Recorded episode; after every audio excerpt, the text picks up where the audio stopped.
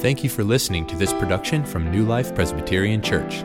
If you'd like to find out more, visit newlifepca.org. Last Sunday, at the conclusion of our service, we ended with a song called In Christ Alone. It's one of our favorite songs that we sing often here at New Life. And um, there's a stanza in that song where we sing, On that cross, as Jesus died, the wrath of God is satisfied. And you might remember, I think I told you um, a couple years ago about um, a decision that was made in another congregation to, excuse me, another denomination to change that stanza of that song. There was something about that wrath of God is satisfied that disturbed certain church leaders, and there was a suggestion to change it to the love of God was magnified. And there was even a request made to the writers of the song to change that stanza, and they refused.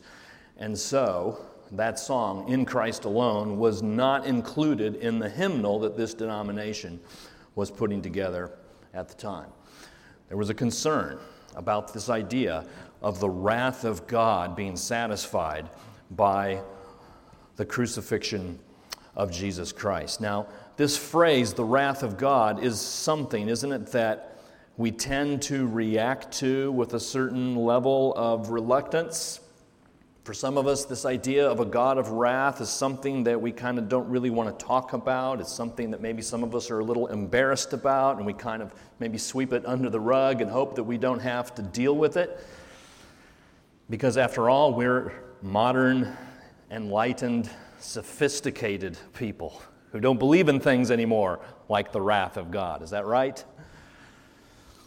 There's a common conception when we think of God being wrathful that God is hot tempered, that he's um, abusive, maybe, or that he's kind of a bully. And so those kinds of conceptions cause us to refrain to talk too often about God as being one of wrath. And there's a temptation, as I've just told you, to remove that language from our songs. There might be a temptation to remove it from our theology. But here's one thing we can't do we can't remove it from our Bibles. Because the Bible talks about the wrath of God. And as we get to verse 18 of Romans chapter 1, as we go through this sermon series on Romans, the greatest letter ever written, we see that Paul is going to talk to us about the wrath of God. Do you see that in verse 18? Romans 1:18, the wrath of God is revealed from heaven. This is a New Testament book, friends. It's very common to think about the Old Testament God being one of wrath, but not the New Testament God. But here we are in the New Testament, and Paul is talking to us about the wrath of God. Now, he's going to continue through the end of the chapter, through verse 32, talking to us about the wrath of God. We're going to divide this portion of Scripture into two parts. So next week, we will talk about how the wrath of God is revealed. It's interesting, isn't it, that it's in present tense. The wrath of God is revealed, it is being revealed. How is it that we see the wrath of God being revealed? We'll talk about that next week. Today, we're going to answer this question Why is God's wrath being revealed? Why is God's wrath being revealed? If God is angry, what is it that He's angry about? And that's what these passages tell us. We're going to go verse 18 through 23 today, and we'll pick up verse 24 and go to 32 next Sunday. But if you have your Bibles open to that passage, why don't you stand, please, for the reading of God's Word, Romans 1 18 through 23. Reads like this The wrath of God is revealed from heaven against all ungodliness and unrighteousness of men who by their unrighteousness suppress the truth. For what can be known about God is plain to them, because God has shown it to them. For his invisible attributes, namely his eternal power and divine nature, have been clearly perceived ever since the creation of the world in the things that have been made. So they are without excuse. For although they knew God, they did not honor him as God or give thanks to him, but they became futile in their thinking, and their foolish hearts were darkened. Claiming to be wise, they became fools and exchanged the glory of the immortal God for images resembling mortal man and birds and animals and reptiles. Our God, we do ask that you would open our hearts and minds to understand this passage of Scripture. Would you please turn our hearts and minds toward you and prepare us, God, to live well for your glory this week? In Jesus' name we pray. Amen. You may be seated. Why is the wrath of God revealed? Why is God angry? That's what this passage is going to tell us about. And it could be that some of you have a kind of um, uh, a, a, negative reaction toward, toward this idea of God being wrathful because of your own negative experiences in your own life towards certain people who perhaps have been wrathful towards you. Uh, maybe you've been the recipient of the wrath of a parent, or the wrath of a spouse, or the wrath of a boss, and you've seen that anger displayed in a very dysfunctional and kind of unhealthy way. And so you don't like to think of God in the same way. But I want you to know today that the wrath of God is different than the wrath that is expressed by sinful human beings.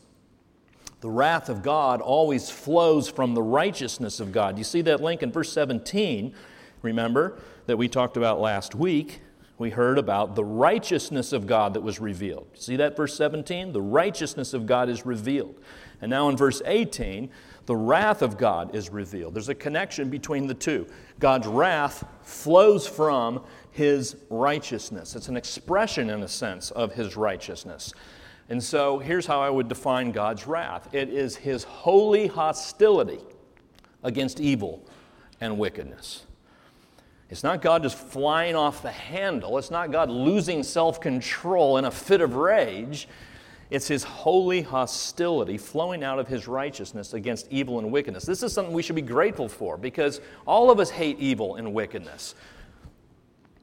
What a great thing it is to know that we have a God whose heart is set against it. And so we can think about it like this too God's righteousness is what exposes sin, evil, and wickedness, as it is compared to God's righteousness. God's wrath opposes sin, evil, and wickedness. And what Paul is going to answer here for us is what it is that is making God so wrathful. So there's three things here, and they kind of build on one another. So the first point is this why God's wrath is revealed. First of all, it's because the existence of God is plain. What Paul would say here in these passages is that you and I, in all of our days, have never actually met an atheist or an agnostic. They don't actually exist. If you are here today and you are an atheist or agnostic, uh, I don't mean to be offensive to your views, but I think according to Paul, there is no such thing. What he says here in these passages is that the creation reveals the Creator to all creatures.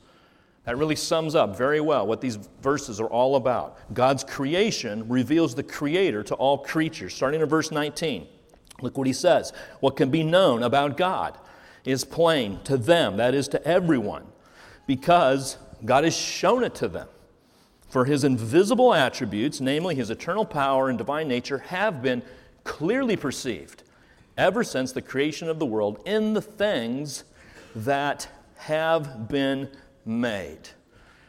The existence of God is plain, it is revealed in the created order in the sun and the sky and the clouds and the lakes and the breeze, in the solar system and the planets and the stars, as we look and behold God's created order, what Paul is saying is that that is sufficient proof for the existence of God.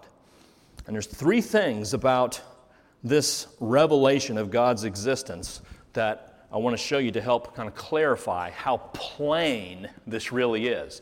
First of all, this revelation is not obscure. Verse 19. Look what Paul says. What can be known about God is plain. Verse 20. It is clearly perceived.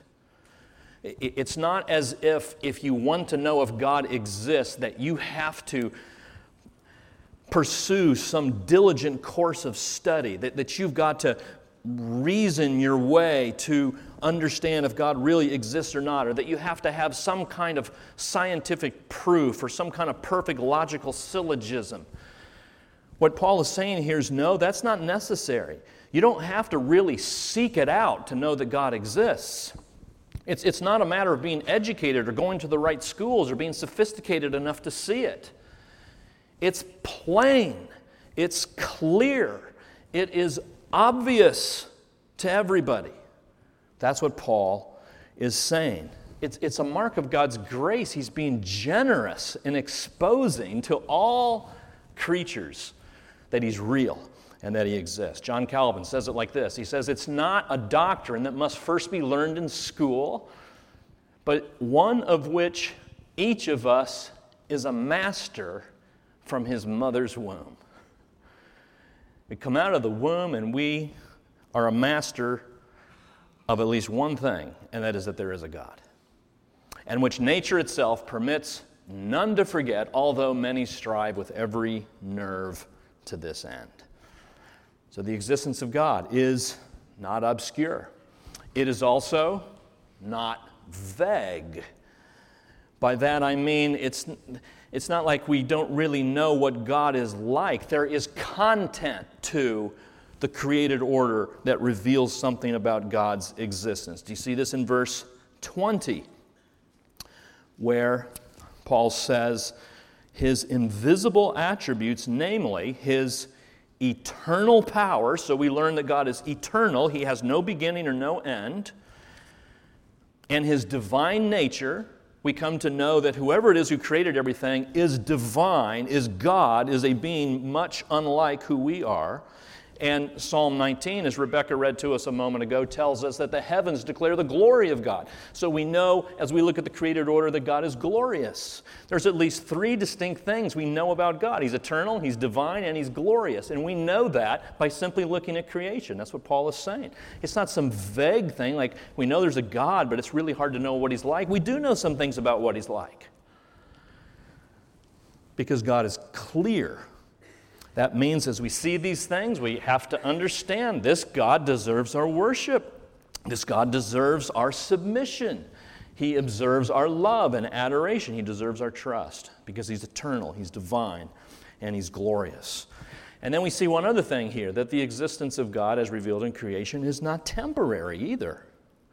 Because in verse 20 it says, These things have been clearly perceived ever since the creation of the world. So it's not like it's something that primitive people would have believed, but we modern people won't believe. It's not that the, we modern people, because we are so bright, should be able to know it, and the primitive people wouldn't know it. No. Ever since creation, throughout all of history, creation has been shouting out that God exists and He is glorious and that you should worship and serve Him. The existence of God is plain. Two quick suggestions by way of application. One, if you're a Christian, here's something that you should keep in mind as you talk to people about the gospel. As you're evangelizing, you're getting into spiritual conversations with people, you can be encouraged to know that when you talk about the existence of God, there is always going to be a, a connection point in your conversation that really your task is not to prove that God exists to a person, but to awaken in the person the knowledge that they already have. And that's something, of course, that only the Holy Spirit can do, but He is often pleased to use us in our witness to do that. But this should, I think, change the way we approach others when we share the gospel. That we're, we're tapping into something that everybody already knows. They're going to deny that they know it, but Paul says they do know it. And so we seek to awaken what's already there. But the other thing is for non Christians, and it's simply this. Friends, if you're not a Christian and you're thinking there's just not enough evidence to believe in God, I want to point you to uh, the end of verse 20 here. Paul sums this whole thing up. He says the existence of God is plain, and so what that means is that you are without excuse. When Judgment Day comes and you meet God, if you try to say to Him, I'm sorry, God, I never believed in you because I didn't think there was enough evidence, that is not going to be persuasive. God's going to say, There was enough evidence. My existence was clearly perceived by you all of your life, and you should have turned to me during the years I gave you on this earth. There's no excuse. So that's the first thing we see here. The existence of God is plain. But now it moves on to the second part that the knowledge of God then is suppressed. That this is why God's wrath is being revealed, because He's made it so obvious. But then, as we see the existence of God, what we do is we turn and we suppress it, we hold it down. So let's go to verse 18. In verse 18, Paul says, The wrath of God is revealed from heaven against all ungodliness and unrighteousness. I think maybe we can see ungodliness as our, um, our rejection uh, uh, vertically, our denying God in our lives, and then unrighteousness is kind of more of a horizontal kind of sin where we are um, in dysfunctional relationships with each other with our friends and family and coworkers.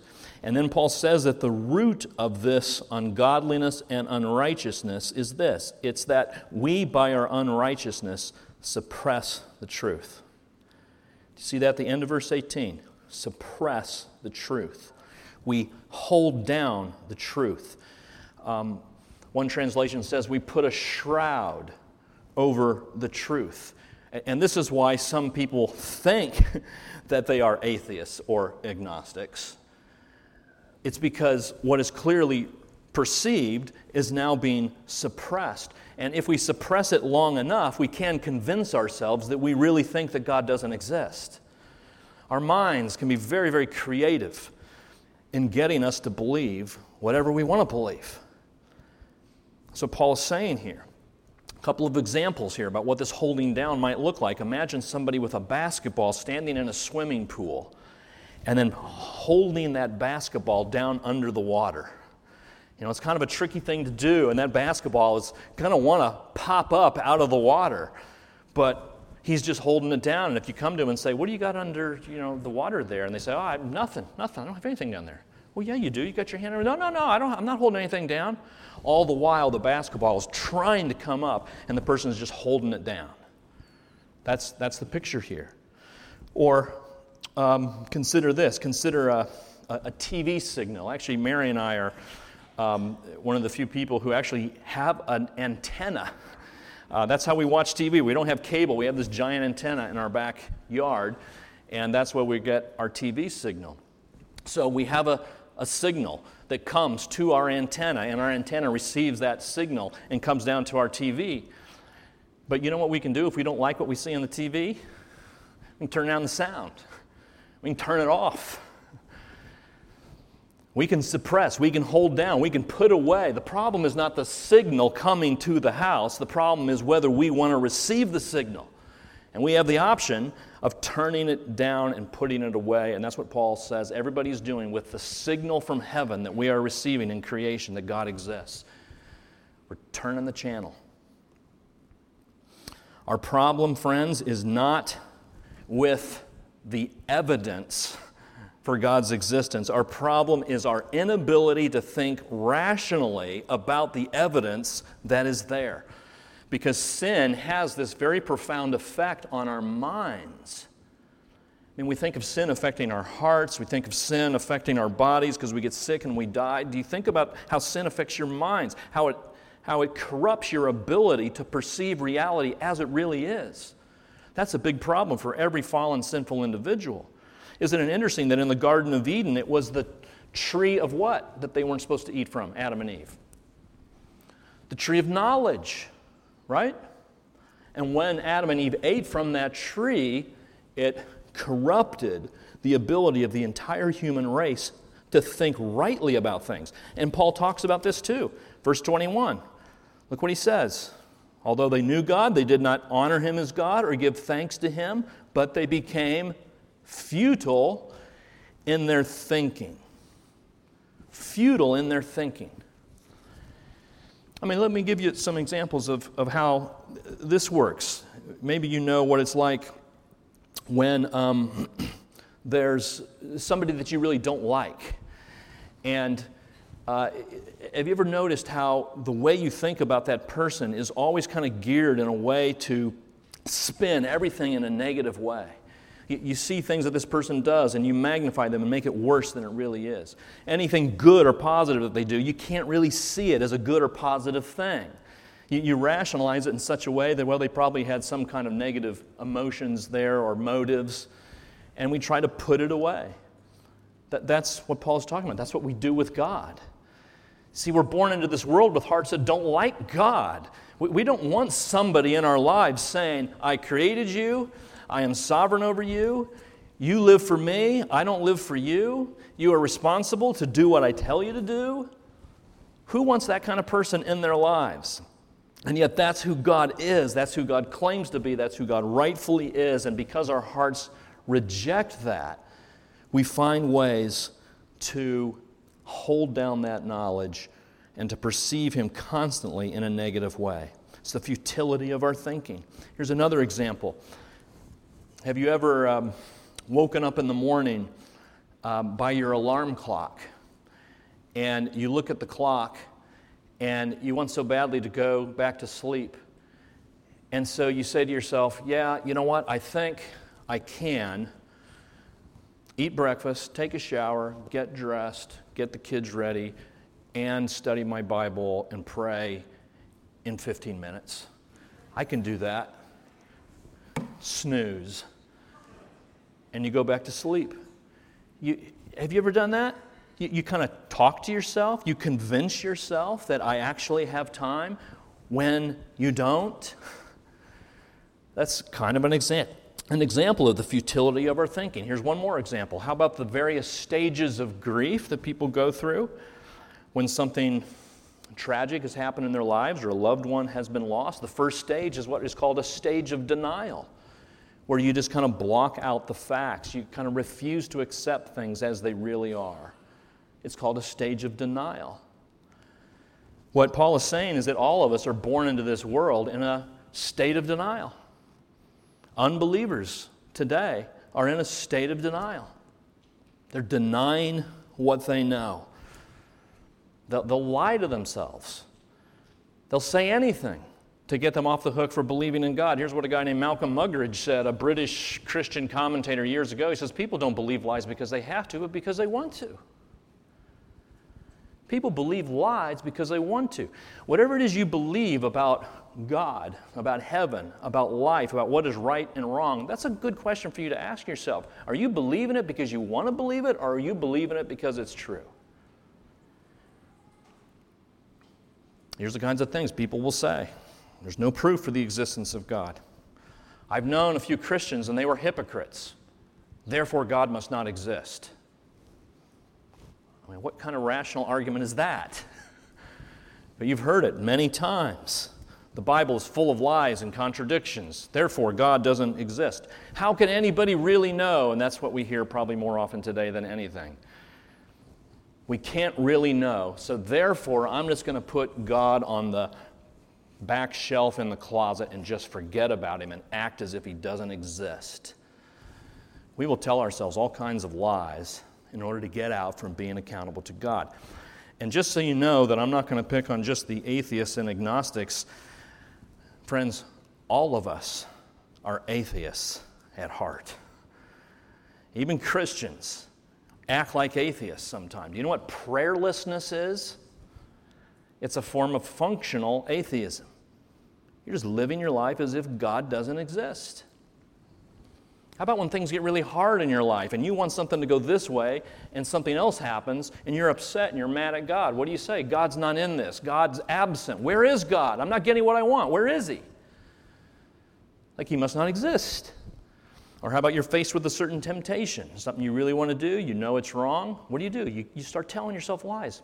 God's not going to see this. God's not paying attention. God's not watching. And you start acting as if God doesn't exist. All of us are really members of Atheists Anonymous. We're all recovering members of that group. And that's why it's so important, friends, that we're in Scripture, that we're in the Bible, that we're allowing God's revealed word to shape our thinking. as Jesus says, it's the truth that will set us free from this. But here's one reason why the wrath of God is revealed existence of God plain, knowledge of God suppressed, and then one more thing the worship of God then becomes defiled. It's kind of a various steps of degeneration here. Even though people suppress the truth about God, that doesn't mean that they stop worshiping. Even though people are suppressing the truth about God, it doesn't mean that they stop worshiping. What happens is instead they begin to worship something else in God's place. And you see this in verse 23. Claiming to be wise, they became fools, and they exchanged the glory of the immortal God, the one worthy of worship, for images resembling mortal man and birds and animals and reptiles what's sometimes called the great exchange. The glory of God suppressed and denied and held down, and then mere creatures, images of creatures, then elevated to creator status and worshiped. And God's response to this is that this is, this is foolishness. Their foolish hearts were darkened, and it makes us worthy of his wrath. Now, you might say to yourself, wait a minute, I don't worship birds, animals, reptiles. I don't have some giant lizard up in my living room that I'm bowing down to. I don't worship animals. Well, okay, maybe not, but you do worship something. That there is something or someone who has captured your heart, someone or something where your deepest hopes and longings lie. There's someone or something to which you are looking to justify you, to make you okay, to save you. There's something in your life like that. Someone, something that has absolute preeminence, and to which, at least in your heart, you're bowing down and worshiping. There's a guy named David Foster Wallace who, um, famous author, sadly committed suicide uh, a few years ago. There's a picture of him here on the cover of Newsweek. not, a, not a believer, not a Christian. But watch what he says here. He gave a commencement address at uh, Kenyon College in 2005. And watch what he says here. Everybody worships. The only choice we get is what to worship. If you worship money and things, if they are where you tap real meaning in life, then you will never have enough. Never feel you have enough. It's the truth. Worship your own body and beauty and sexual allure, and you'll always feel ugly. And when time and age start showing, you will die a million deaths before your loved ones finally plant you, bury you, I think is what he means. Worship power, and you will end up feeling weak and afraid. And you will need ever more power over others to numb you to your own fear. Worship your intellect, being seen as smart.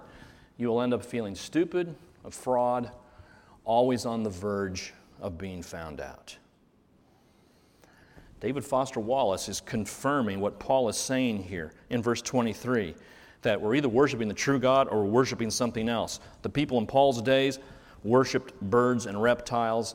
You and I today are tempted to worship sex, intelligence, power, any number of false gods. You know that story of Jesus and the Samaritan woman? You remember that from John chapter 4? It's a very interesting exchange in that story between Jesus and the woman, he, he says to her very bluntly and directly, he says, You know what? You worship what you do not know. You, you, you're a worshiper, Samaritan woman, but you, you worship falsely. You, you have a false idea of what to worship. You're worshiping wrongly. He goes on and he says, What the Father is looking for is true worshipers. There is such thing as false worship and true worship. And what Jesus says there is that the Father is looking for true worshipers. My question to you today is Are you a true worshiper or a false worshiper? whatever it is you're worshiping, can it fulfill the deepest longings of your heart? Can it forgive your sins? Can it raise you from the dead? Can it remove the wrath of God from you? That's a, an important question to ask.